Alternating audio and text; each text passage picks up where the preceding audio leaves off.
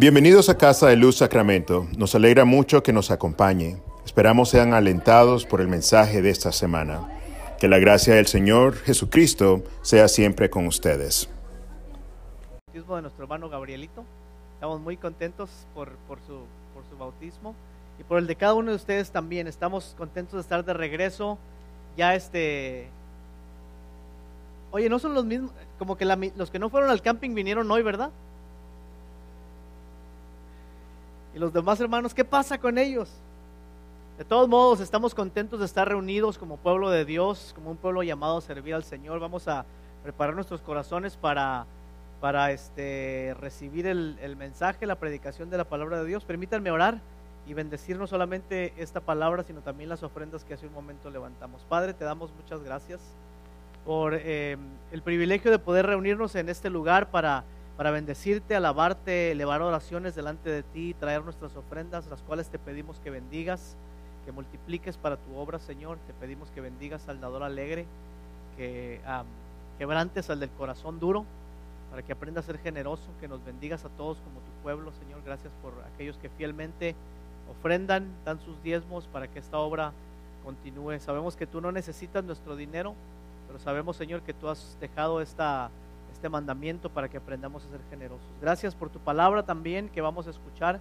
Te pido, Señor, que eh, el sermón, el verdadero sermón, la palabra, la palabra que tú envías a tu pueblo, Señor, sea clara en los corazones de nuestros hermanos, que tu espíritu traduzca, Señor, interprete estas palabras y estos gemidos de nuestro corazón para que llegue la palabra viva y sea- seamos alimentados en nuestros corazones por aquel que es la palabra viva, que es tu Hijo Jesucristo. Te damos gracias en el nombre de Jesús. Amén.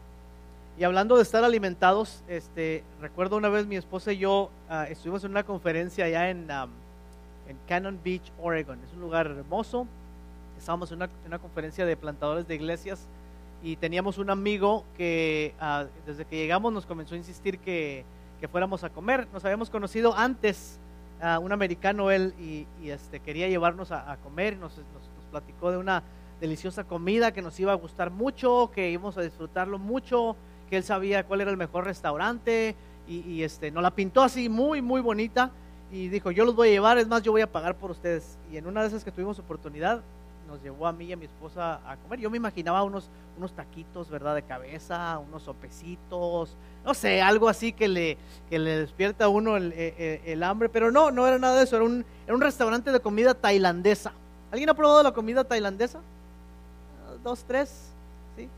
Eh, pues nos llevaron al, restaurante de comida tailandesa con todas estas expectativas de que iba a ser una experiencia inolvidable y realmente lo fue. Eh, la comida se veía muy bien, humeante y calientita y los noodles se veían bien y la- las verduras a un lado se veían saludables. Él, él ordenó la comida porque nos dijo que no era la primera vez para nosotros, entonces iba a ser difícil saber qué ordenar, pero nos pidió un buen plato de comida. Este, llegó ahí, la, la acomodaron la mesa muy bonito, los meseros muy amables y todo. Y, entonces, pues, probé la comida. Y en el momento que yo probé la comida, volteé a ver a mi esposa y este, estaba haciendo exactamente las mismas caras que yo estaba haciendo.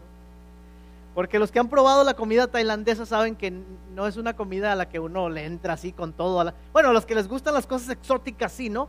Pero, pero no son taquitos y no son, este, no son tortas, no, no saben a pizza. No, no, tiene un sabor fuerte, este, tiene un sabor diferente, raro, que a nosotros nos pareció desagradable. Eh, y, y la verdad estuvimos ahí con pues con todo lo que pudimos, ¿verdad? Con todo el corazón misionero tratando de, de ser amables con nuestro hermano que nos había invitado y todo, pero llegó un momento cuando nos vio la cara y dijo, no, estos no son de aquí, estos mexicanos no saben lo que es la comida buena. Y nos dijo, ¿saben que Si no se la pueden comer, ya no se la coman. La cara de mi esposa de, de- de alivio cuando le dijeron que ya no tenía que comerse la, la comida tailandesa. Y, y este, la cosa es que nos había él vendido un buen platillo nos había vendido una buena experiencia y cuando estuvimos ahí, pues no, no era todo lo que, lo que nosotros esperábamos. El dicho dice que las apariencias engañan, ¿verdad? La comida se veía bien, el lugar se veía muy limpio, todo estaba muy bien y estoy seguro que hay gente que eso le hubiera gustado, pero, pero las apariencias de esa comida nos, nos engañaron, las apariencias engañan. Y cuando se trata de la iglesia, las apariencias muchas veces son lo que más cuenta. Como una buena comida que sabe mal. Les digo esto porque muchos de nosotros, muchos cristianos, hemos desarrollado una vida en la que las apariencias importan mucho. La apariencia de piedad, la apariencia de espiritualidad, la apariencia de que no tenemos problemas, la apariencia de que todo está bien con nuestra familia. Hace unos, días atrás un, este, un hermano me mandó un mensaje y me dijo, oye, escuché que has tenido algunas dificultades, ¿cómo puedo orar por ti? Le dije yo, no, hombre, todo bien, aquí está todo bien. Y luego dije, oye, ¿por qué estoy tratando de aparentar que todo está bien? Le dije, mira, los últimos dos meses mi esposa perdió el trabajo, a mi hija Abby la golpearon en la escuela, mi hermano sufrió un infarto, mi hijo tuvo un accidente, el carro ya no sirve, se nos descompuso el refrigerador. Salí afuera y pisé la pupu de un perro que había dejado. Bueno, todo lo que ustedes se pueden imaginar. Y, pero pero el, deseo de, pretender y de, y de hacer creer que las cosas son mejores de lo que, de lo que, ah, de lo que realmente son a veces es muy grande para nosotros. Entonces, en la vida cristiana, muchos de nosotros hemos desarrollado una apariencia de piedad ¿eh? que no está acompañada de acciones de piedad. Ese es el tema que vamos a tratar hoy. Y no hay algo que dañe más el testimonio de la iglesia como una declaración de fe que no está acompañada de acciones que la validen. no hay nada que dañe más el testimonio de los cristianos o de una familia cristiana o de la iglesia en general que tener una profunda declaración de fe que no vaya acompañada de actos que avalen esas declaraciones. De hecho, esa es una constante crítica del, de aquellos que no conocen a Dios o del mundo, como nosotros lo llamamos, una, una, constante crítica del mundo en contra de los cristianos y a veces de los mismos cristianos también, ¿verdad? En inglés decimos que we don't walk the talk. O sea, no, no decimos lo que hacemos. Tenemos una fe que no va acompañada de, de, las acciones que la validan. Nuestras palabras no son congruentes con nuestros actos o no hay a veces acciones que validen nuestras palabras. Si hemos estado hablando de esto por varias semanas, estoy seguro que ya atraparon el mensaje de, de, Pablo a Timoteo, esta idea de que la doctrina no solamente es algo que nosotros creemos con nuestra mente, pero algo que llevamos a cabo en nuestra vida. Y solamente, solamente creemos aquellas cosas que practicamos.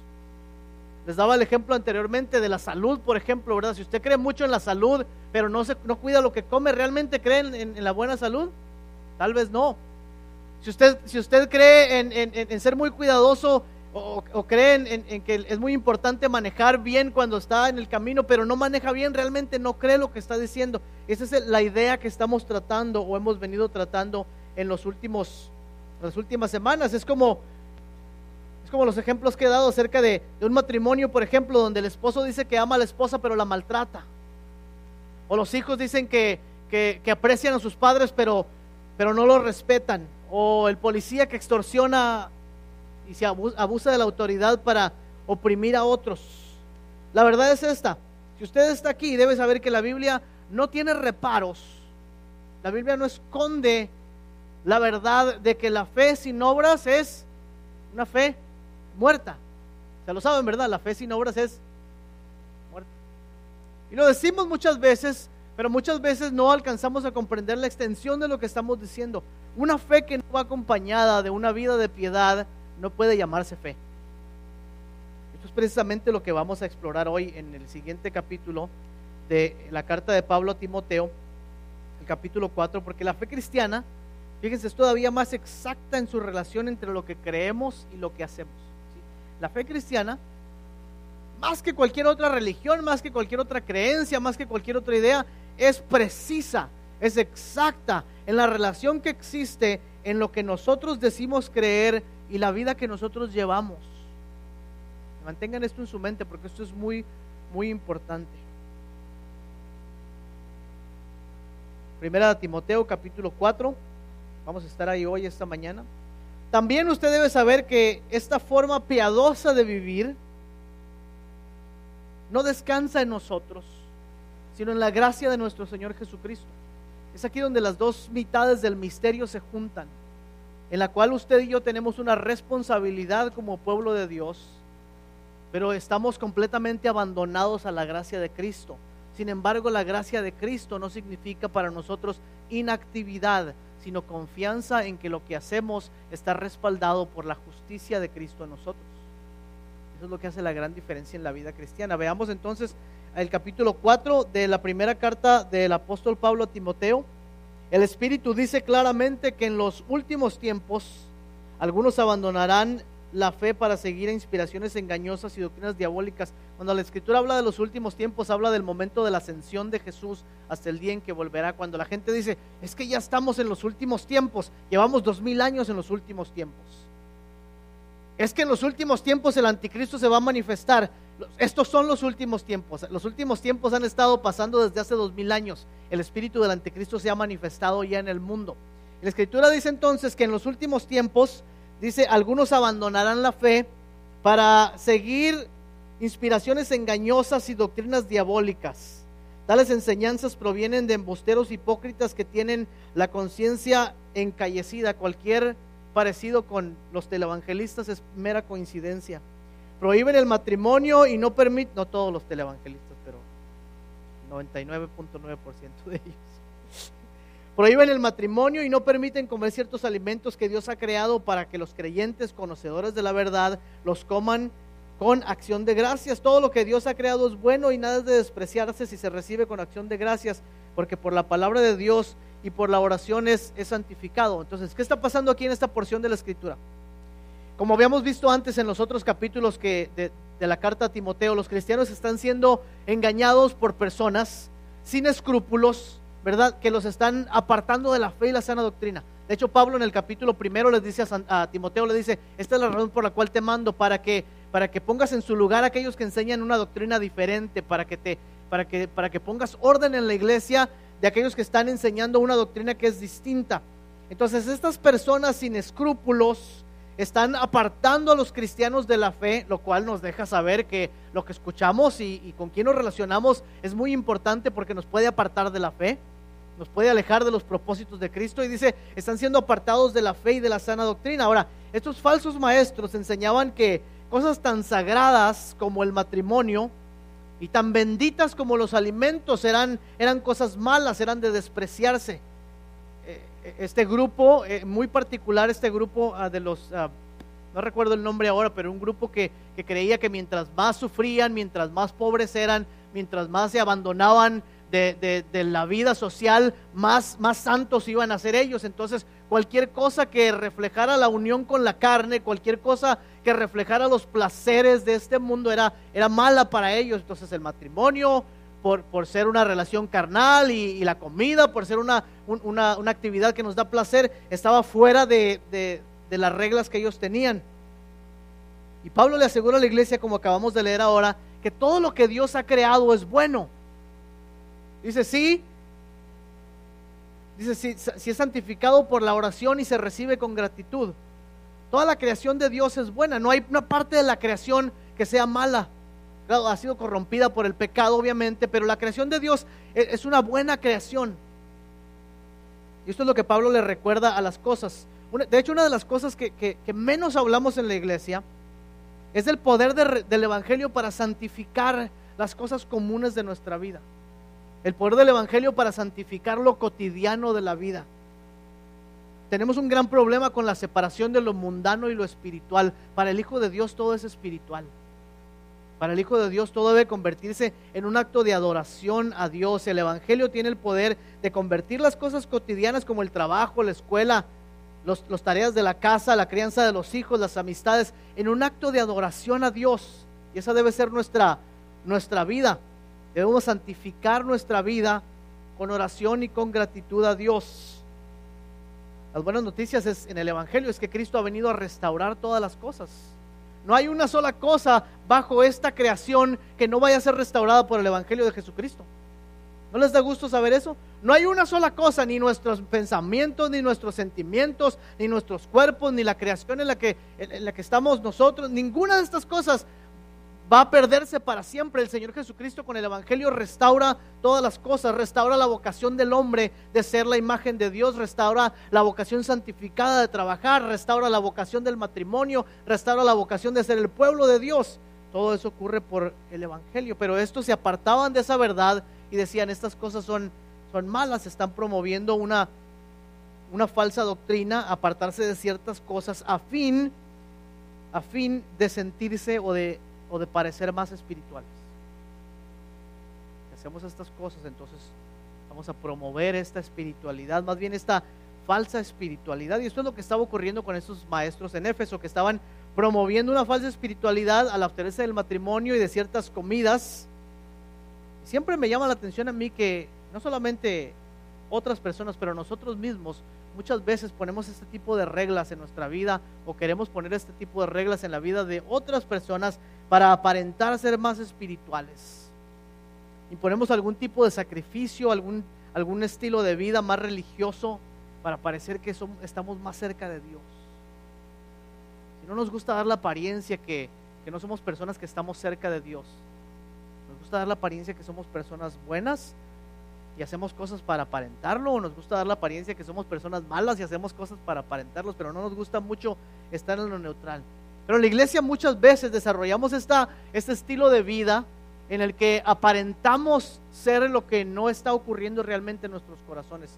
Me hace recordar mucho a un compañero que tuvimos en el Instituto Bíblico, mi esposa y yo lo queríamos mucho, pero él tenía una lucha, una, guerra casada a muerte con la música. A mí me encantaba la música y la poesía y me gustaba cierto tipo de música y, me gustaba leer poesía y todo. Y él decía, esas cosas son del diablo. Decía. Voy a orar por ti porque eso, eso, que tú, eso que tú escuchas es de Satanás, ese es el arma de... Y tenía una, una, una lucha casada él con, con, con, la música que no era cristiana, con la música secular. Y, y no solamente, el problema no es que tenía una, una lucha contra estas cosas. Uno es libre de, de interpretar su, relación con Dios de cierta manera, ¿no? Si a usted le hace daño escuchar canciones del difunto José José, no las escuche. Murió ayer, por cierto. Si a usted le hace daño este, ver ciertas, ciertas cosas, hay ciertas cosas que uno no debe ver en la televisión, pero, pero si usted le hace daño ciertas cosas que para otros son inofensivas, entonces no las vea. Usted tiene derecho y tiene sabiduría para juzgar las cosas. Pero ponerle, un, ponerle una marca espiritual a eso, si tú no lo haces, no eres tan espiritual como yo y yo soy mejor que tú porque hago estas cosas, entonces es algo muy parecido a lo que estos maestros estaban haciendo. Si yo no escucho música porque estoy convencido que la música me afecta de cierta manera o me desvía del propósito de Dios, está bien. Pero si yo te digo a ti, hey, tú estás mal porque estás escuchando música, ya sé que te gusta Luis Miguel Silva. No debes escuchar a Luis Miguel, porque eso es pecado y es malo. Entonces, eso es lo que, si eleva en nosotros un sentido de superioridad y decimos, yo soy mejor que tú porque yo no hago eso que tú haces, entonces estamos cayendo en el error de, los ebonitas. Ah, me acordé que daban esta apariencia de espiritualidad diciendo, nosotros somos mejores porque mira, nosotros decidimos no casarnos para no contaminarnos en la carne, nosotros no comemos ciertas comidas porque no queremos que haya entre nosotros demasiado placer, nosotros somos mejores que ustedes porque nosotros nos sacrificamos por las cosas de Dios. Compañero nos daba unas grandes ilustraciones y sermones y criticadas porque decía que la música era del diablo que escucharla equivalía a vender su alma al diablo. Y si él creía eso, pues allá él, ¿verdad? Pero decirle a otros, ustedes están, van al infierno porque escuchan a quien sea, entonces ahí donde él elevaba su posición espiritual, ¿no? Ahora, una falsa doctrina, escuchen esto es importante, una falsa doctrina como la que vemos acá, no es solamente una mentira abierta. Satanás es experto en medias verdades. Es el padre de toda mentira y las mejores mentiras son las verdades a medias. Las verdades ocultas son las peores de las mentiras. A Eva le dice, ¿es cierto que Dios te dijo que no comieras del fruto porque si comes del fruto vas a morir? Y de cierto, de cierto te digo, no dice de cierto, yo te digo que no morirás. El día que tú comas del fruto van a ser abiertos tus sí, le dice una media verdad. Las medias verdades son peores que las mentiras completas. Una falsa doctrina no solamente una, una, una mentira abierta, sino una distorsión de la verdadera doctrina. ¿Qué me refiero con esto? Les doy un ejemplo. El famoso don de lenguas que causó tanto revuelo en la iglesia en los 80s y los 90s. ¿Está en la escritura? ¿Sí o no? ¿Existe? Sí. ¿Es parte de los dones que Dios le da a la iglesia? Sí. ¿Tiene su, ¿Tiene su lugar en el orden de la iglesia? Sí. Esa es una doctrina sana. Decir que tú no tienes el Espíritu Santo si no hablas en lenguas es una distorsión de la doctrina, porque la Biblia no enseña eso. ¿Verdad? Entonces, se dan cuenta que una doctrina falsa no necesariamente es una mentira flagrante, sino una media verdad. Una, una doctrina falsa no es solamente una mentira, sino la distorsión sutil de las verdades que disimuladamente nos apartan de los propósitos de Dios, sobre todo la participación del Evangelio. Pablo va dos y tres veces que le dice a Timoteo, ten cuidado de las, de las, de las fábulas interminables, de las discusiones que no llevan a ningún lado, de, de, las, de los cuentos que están diciendo estas personas. Ten cuidado de estas cosas. ¿Por qué? Porque una doctrina falsa o la distorsión de la verdadera doctrina sutilmente nos aleja de los propósitos de Dios, pero particularmente nos aleja de la participación del Evangelio, no nos da lugar a nosotros para participar en el Evangelio, nos aparta de la misión de Dios. ¿Por qué? Porque la falsa doctrina crea un falso sentido de seguridad si crea una falsa seguridad en nosotros. ¿Cuántas personas usted conoce que se sienten superiores espiritualmente porque, porque hablan de cierta manera? ¿O porque cantan de cierta manera? ¿O porque oran de cierta manera? ¿O porque saben ciertas cosas? ¿O porque se mueven de cierta manera? Ese es un mal no solamente personal, es un mal de, congregaciones completas, ¿verdad? Nosotros somos mejores que la iglesia que está allá del otro lado porque nosotros, nosotros tenemos, este, tenemos una mejor liturgia, nosotros somos, nosotros somos más, más este, cuidadosos con, la escritura, nosotros nos ponemos por encima de los demás pensando que somos mejores. Y este, esto crea un sentido falso de seguridad en nosotros, porque hablamos de cierta forma, porque decimos, porque conocemos ciertas cosas, porque oramos de cierta manera. Y donde tenemos que tener cuidado, y creo que es el punto que Pablo le está diciendo a Timoteo, donde tenemos que tener cuidado de, una enseñanza o una práctica eh, que nos desvía de los propósitos de Cristo, es que nos convierte en personas legalistas, personas sin misericordia, personas que le roban lo sagrado a las bendiciones de Dios, que le quitan la santidad a lo cotidiano, que tiene que ser realmente algo espiritual y todo el tiempo espiritual. Siempre me acuerdo de mi, no les voy a decir quién era, pero un familiar mío, que vivía, le decíamos, tú vives siempre en, una, en un éxtasis forzado de espiritualidad. No la podíamos saludar bien, mi familiar siempre era, ¿cómo estás? Gloria a Dios, aleluya, bendecida, amén, el Señor te bendiga a ti, ¿cómo estás hermano? Que la gracia del Señor sea contigo victorioso en el Señor, amén te pregunté cómo estabas, no te pedí que me dieras el credo de los apóstoles. ¿Y cómo estás? En victoria en el nombre de Jesús reprendo a los a Satanás y a sus huestes y a las todo, era así. Dije, hermana, sí, ¿verdad? No eres tu hermana la que me escucha por Facebook, es la otra hermana que no me escucha. Mi, sobrino le hacía burla y le decía, ya me la imagino yendo al, al McDonald's, ¿verdad? En el nombre del Señor te pido ahora que me des una hamburguesa doble con papas y con refresco también. Aleluya. Sí, amén. Un falso sentido de espiritualidad.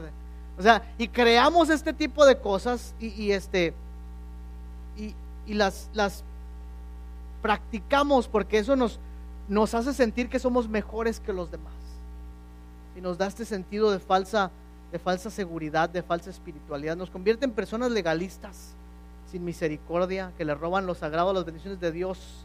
Debemos aprender, debemos aprender nosotros, hermanos y hermanas, a recuperar lo sacro de la vida diaria, la adoración en las cosas cotidianas. Debemos dejar de hacer una separación entre lo espiritual y lo, y lo mundano y lo natural para que todo se convierte en santo. Hay una hermosa profecía en el último libro del, Antiguo Testamento. El último profeta dice, en las campanillas de los caballos va a estar escrito santidad a Jehová.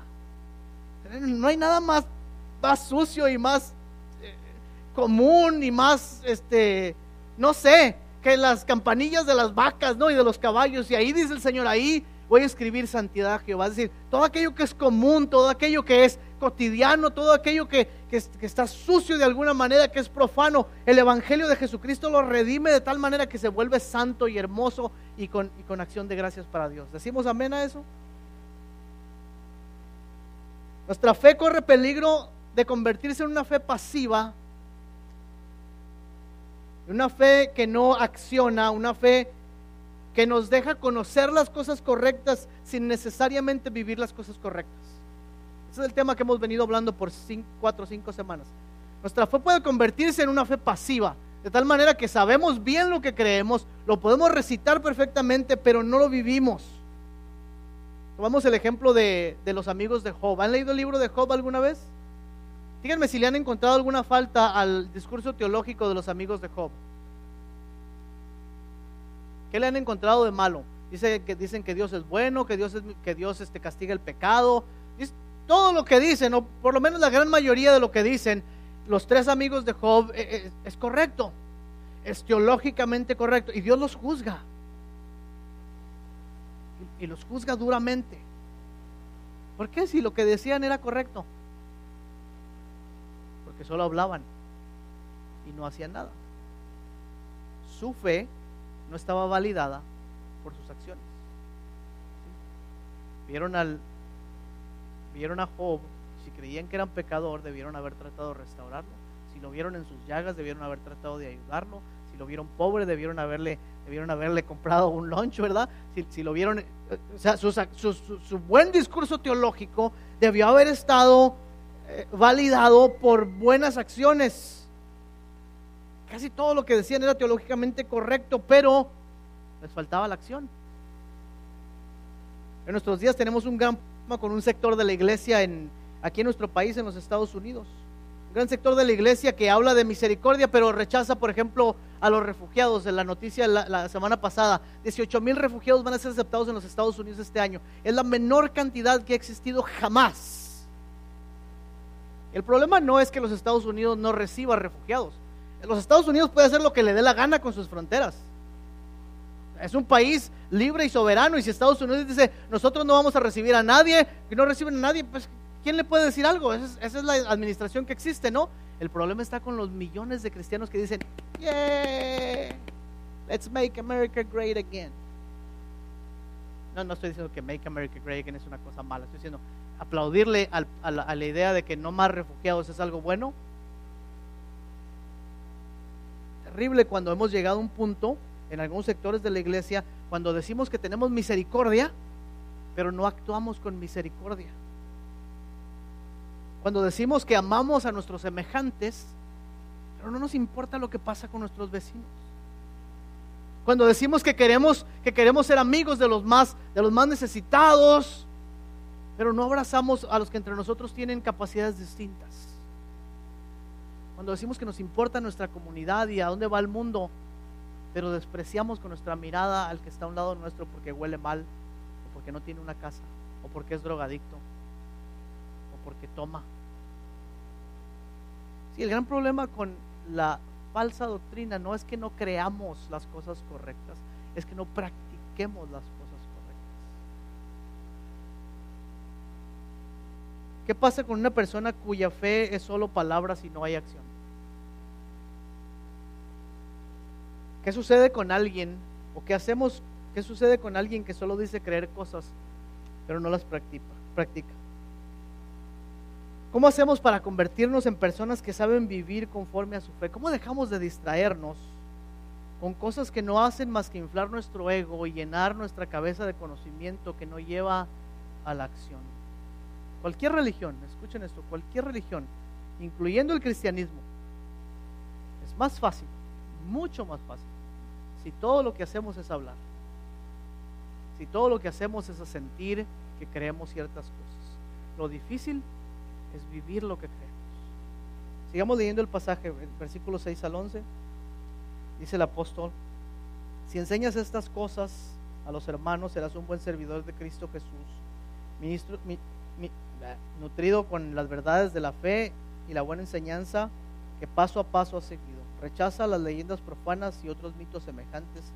Más bien ejercítate para la piedad Pues aunque el ejercicio físico trae algún provecho, la piedad es útil para todo, ya que incluye una promesa no solo para la vida presente, sino también para la vida venidera. Pablo era un experto en utilizar analogías para hacer claro el mensaje que estaba diciendo. Al escribirle al, joven Timoteo le da el ejemplo del, ejercicio.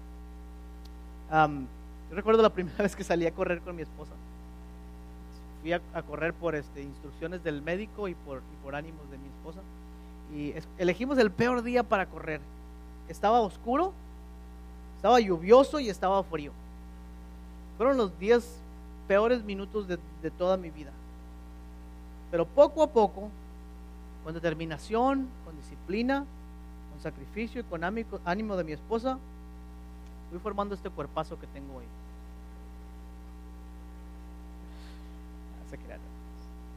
Pongan atención a lo que Pablo dice a Timoteo en los versículos 7 y 8. Le dice, Timoteo, no te distraigas, no te distraigas con discusiones sin sentido que no aprovechan para nada ejercítate para la piedad. Eh, eh, la palabra ejercitarte aquí es la palabra gimnasio, gimnasium, gymnasium.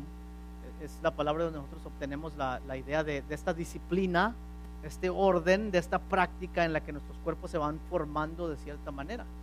Los, romanos eran, los griegos eran, eran, expertos en el asunto de las Olimpiadas, ellos inventaron las Olimpiadas y, y les encantaba el asunto de hacer ejercicios. Una nota curiosa es que hacían ejercicios desnudos sabe por qué hacían eso, pero esa era la manera en cómo se ejercitaban. Y, Pablo, utilizando esta analogía de la fe, les dice, tienes que, tienes que ser un buen gimnasta de la, de la piedad. Tienes que, tienes que entrarle al gimnasio de la piedad. ¿Cuántos de ustedes han hecho ejercicio alguna vez por algún periodo de tiempo que dicen, oh, yo sí, yo voy al gimnasio de ejercicio? ¿Alguien acá? O ha corrido, o que dicen, no, yo sí, constantemente. ¿Verdad que ocurre algo en nosotros con el asunto del ejercicio? Cuando empezamos nos duele todo y no nos gusta y luego después nos duele y nos gusta. Ay, Y luego primero nos desanimamos porque no vemos ningún resultado y decimos, ah, ocho semanas y sigo igual de panzón, ¿qué está pasando? Y a las nueve semanas dice uno, oh, no, ya se me miran dos cuadros, pues sí, uno, dos. Y no son cuadros, son rollos, uno, dos. me estoy pasando de listo, ¿verdad? Pero bueno, el, asunto está que después de cierto tiempo usted empieza, usted empieza a sentirse bien consigo mismo, empieza a sentirse bien con la disciplina. El dolor ya no es dolor, ya es un, aliciente para continuar, se siente mejor y, y, empieza a ver ciertos resultados. Y luego la disciplina empieza a alimentar su deseo, ¿verdad? Y el deseo empieza a alimentar la disciplina y llega el día cuando usted está un poco cansado, pero dice, no, no, no tengo que perder la racha y va, aunque no tenga ganas. Y otras veces tiene muchas ganas y va y la disciplina está alimentando al deseo y el deseo alimenta la disciplina y la disciplina alimenta el deseo. Y así va surgiendo. Entonces, lo que Pablo le dice a Timoteo, le dice, mira, en asuntos de la doctrina, no se trata de hablar tanto ni de enredarse tanto en asuntos que no conoces, ni de hablar de tantos discursos que no llevan ningún sentido. Mejor métete al gimnasio de la piedad, empieza a disciplinarte, a vivir una vida de tal forma que vayas demostrando la piedad con tus hechos, con tus actos. Ejercítate para la piedad. No te distraigas con discusiones sin sentido. Esta piedad es más benéfica que el ejercicio corporal. Tiene promesa para esta vida y para la vida venidera también. No habla acerca de la vida eterna, habla acerca de la, de la venida cada vez más y más evidente del reino de Dios. Y la piedad entre nosotros tiene promesa para la vida que vivimos hoy y la vida del reino de Dios que está viniendo cada vez con más, con más fuerza. Ponle atención a estas cosas, dice el apóstol Pablo. ¿Por qué? Porque la diferencia entre la verdadera fe y la fe falsa es que una promueve la pasividad en nuestras vidas, mientras que la otra promueve la acción en nuestras vidas, porque la fe sin obras está muerta. La fe que es falsa promueve la pasividad en nosotros. Oye, ven, siéntate, escucha, aprende, vete a la casa. Oye, ven, toma un estudio, aprende más, vete a la casa. Oye, ven, mira, tenemos un grupo para que aprendas a estudiar. No digo que está mal estudiar la Biblia, es una cosa que necesitamos. Pero cuando convertimos todo en vamos a hacer esto y vamos a estar juntos y no vamos a hacer nada con nuestra vida más que aprender más, algo, algo no está, no está bien con nosotros. La fe sin obras es muerta. Entonces, la verdadera, la diferencia entre la verdadera fe y la fe que es falsa es que promueve la pasividad. La fe falsa promueve la pasividad de nosotros. La fe verdadera promueve la acción. Ahora, pregúntese usted en su propia vida de las cosas que usted cree, del Evangelio, de las, de las cosas de Dios, ¿cuál de estas cosas que usted hace, estas prácticas que usted tiene en su vida espiritual o en su vida cotidiana, lo llevan a la, a la actividad en el reino de Dios y qué cosas lo llevan a la pasividad en el reino de Dios? Es bueno leer la escritura y orar todos los días. ¿Dicen amén a eso? Y de hecho debemos hacerlo, ¿verdad? Para, para, para ponernos en el camino de la gracia de Dios. Pero si usted solo lee la Biblia todo el día y ora todo el día y no hace absolutamente nada más, no está siendo efectivo en el reino de Dios. Porque el reino de Dios es más que orar y leer la Biblia, ¿verdad que sí? Entonces, ¿qué cosas en mi vida, de la fe que yo tengo, me llevan a la pasividad? ¿Y qué cosas que yo hago me llevan a la acción? Porque la fe cristiana es una fe que se vive, no solamente una fe que se cree con el intelecto. Fin de vivir esta verdadera fe, hermanas, hermanos, debemos practicar, debemos llevar una vida disciplinada, una vida determinada, una vida apasionada, que no solo cree intelectualmente, sino que vive, acciona lo que ya cree.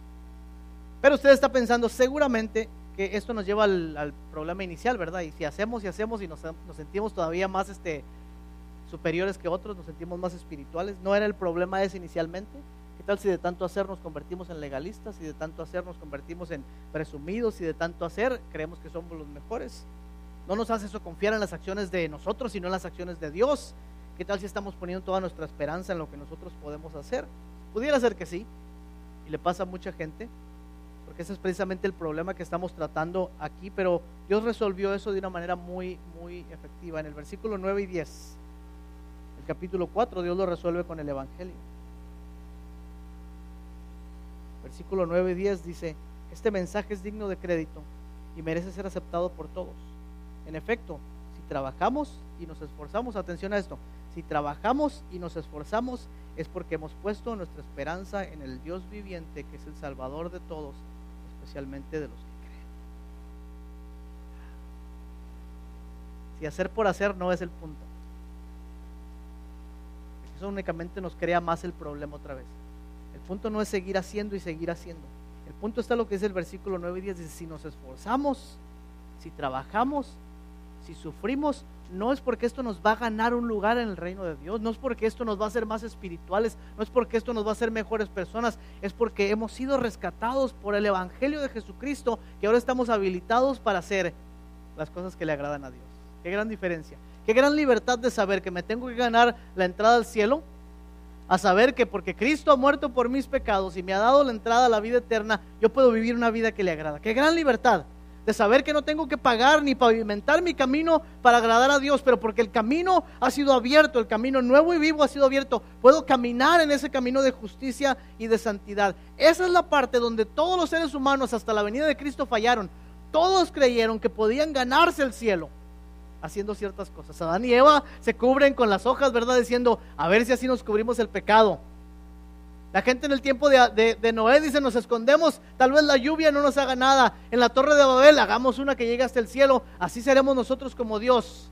Y el pueblo de Israel, seamos nosotros los reyes. La ley la cumpliremos nosotros por nuestros propios esfuerzos. Ninguno de los seres humanos antes de Jesucristo, antes de la llegada del Hijo de Dios, pudo haber cumplido los requisitos de la ley, pudo haber cubierto su pecado, pudo haber alcanzado a Dios, pudo haber vivido una vida santa. Es por el Evangelio de nuestro Señor Jesucristo que nosotros tenemos abierta la entrada para poder vivir una vida que le agrada al Señor. Amén a eso.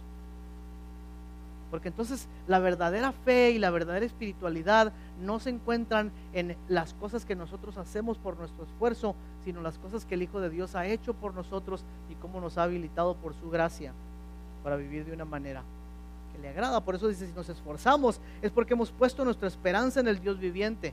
Si nos esforzamos es porque no es porque deseamos alcanzar algo, sino porque ya hemos sido alcanzados por Cristo. No es para recibir su gracia, sino porque ya la hemos recibido. No es para recibir su amor, sino porque ya lo hemos recibido.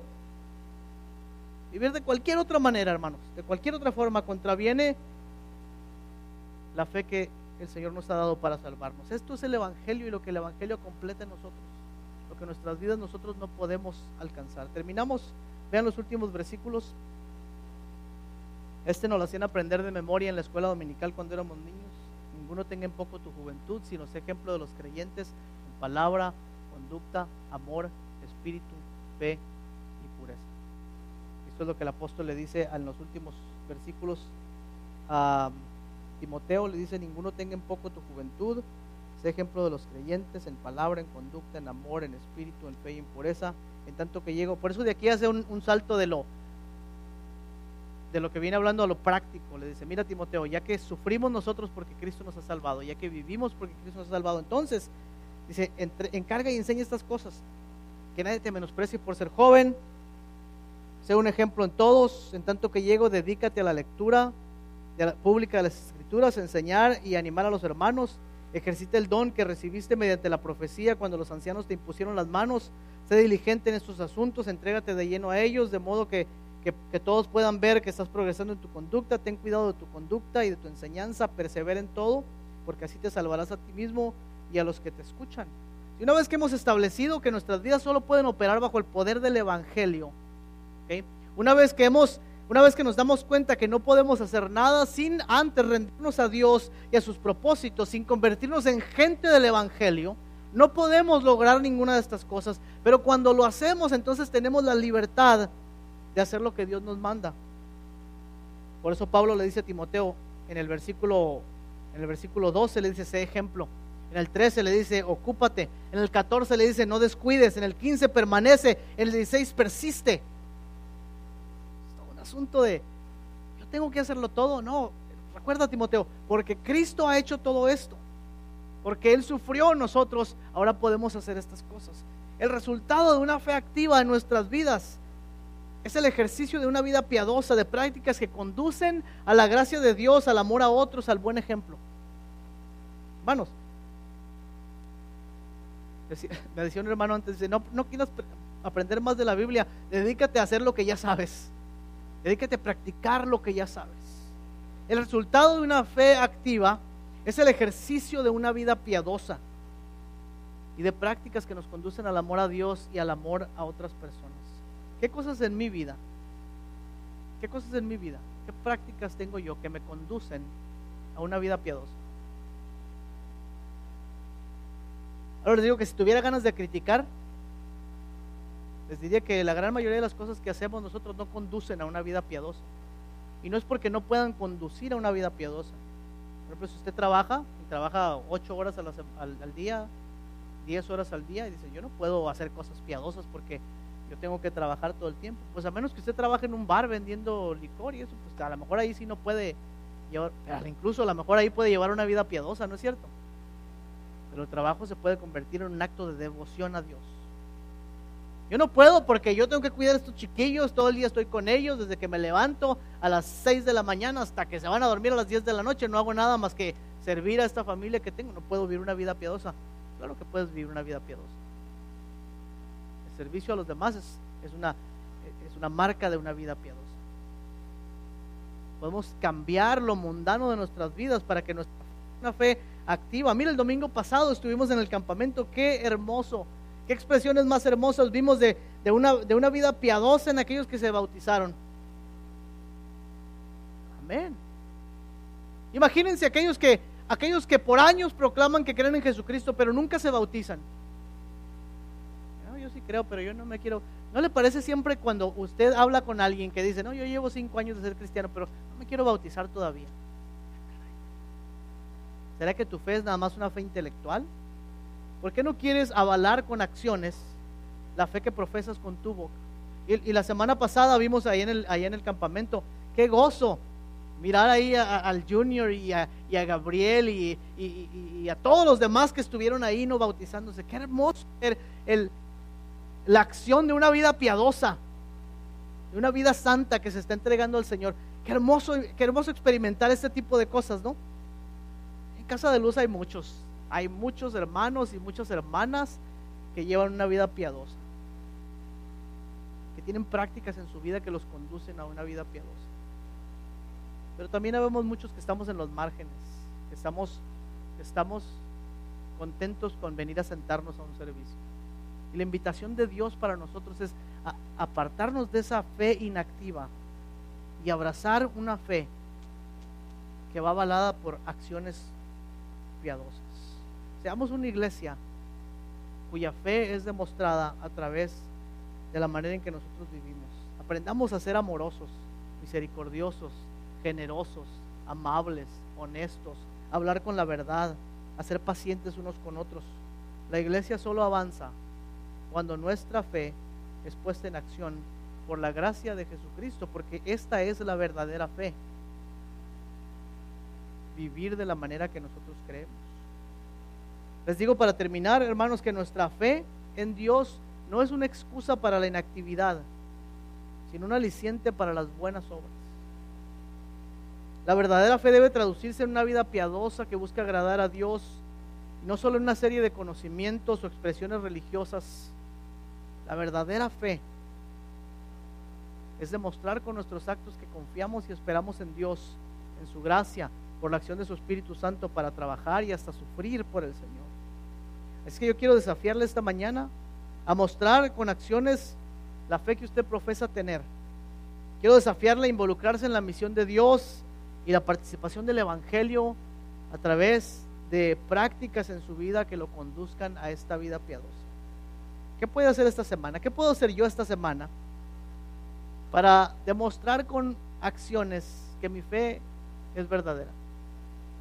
¿Habrá alguna cosa en mi trabajo, en mi hogar, en mi comunidad, en mi iglesia, que puedo hacer para demostrar que mi fe es una fe activa?